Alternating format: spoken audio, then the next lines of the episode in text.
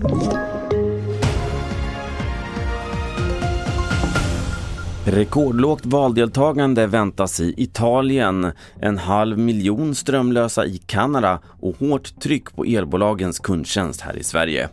Ja, först i TV4-nyheterna om att i Italien väntas det högernationalistiska partiet Italiens bröder under ledning av Giorgia Meloni gå segrande ur dagens parlamentsval.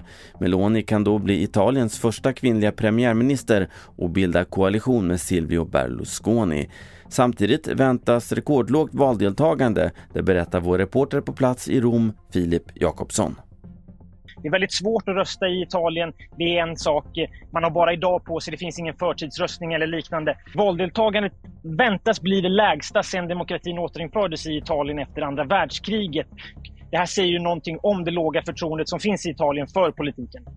Vidare till Kanada där mer än en halv miljon hushåll längs östkusten saknar ström efter orkanen Fionas framfart. Längs Atlantkusten har hela hus spolats bort i översvämningarna och stormvindarna orsakar stora skador. Premiärminister Justin Trudeau har lovat federal hjälp och militär skickas nu till de mest utsatta områdena. We're thinking first and foremost of the people who've had a terrifying past 12 hours. We've approved Nova Scotia's request for federal assistance and will deploy the Canadian Armed Forces to assist in assessment and cleanup and stand ready to do more. Och Sverige sist, det hårda trycket från kunder på grund av höga elpriser har blivit en arbetsmiljöfråga för många svenska elbolag. Och på Hem, det kommunala elbolaget i Halmstad, har kundtjänsten fått extra utbildning i att bemöta kunder i kris. Vi hör medarbetaren Göran Karlén.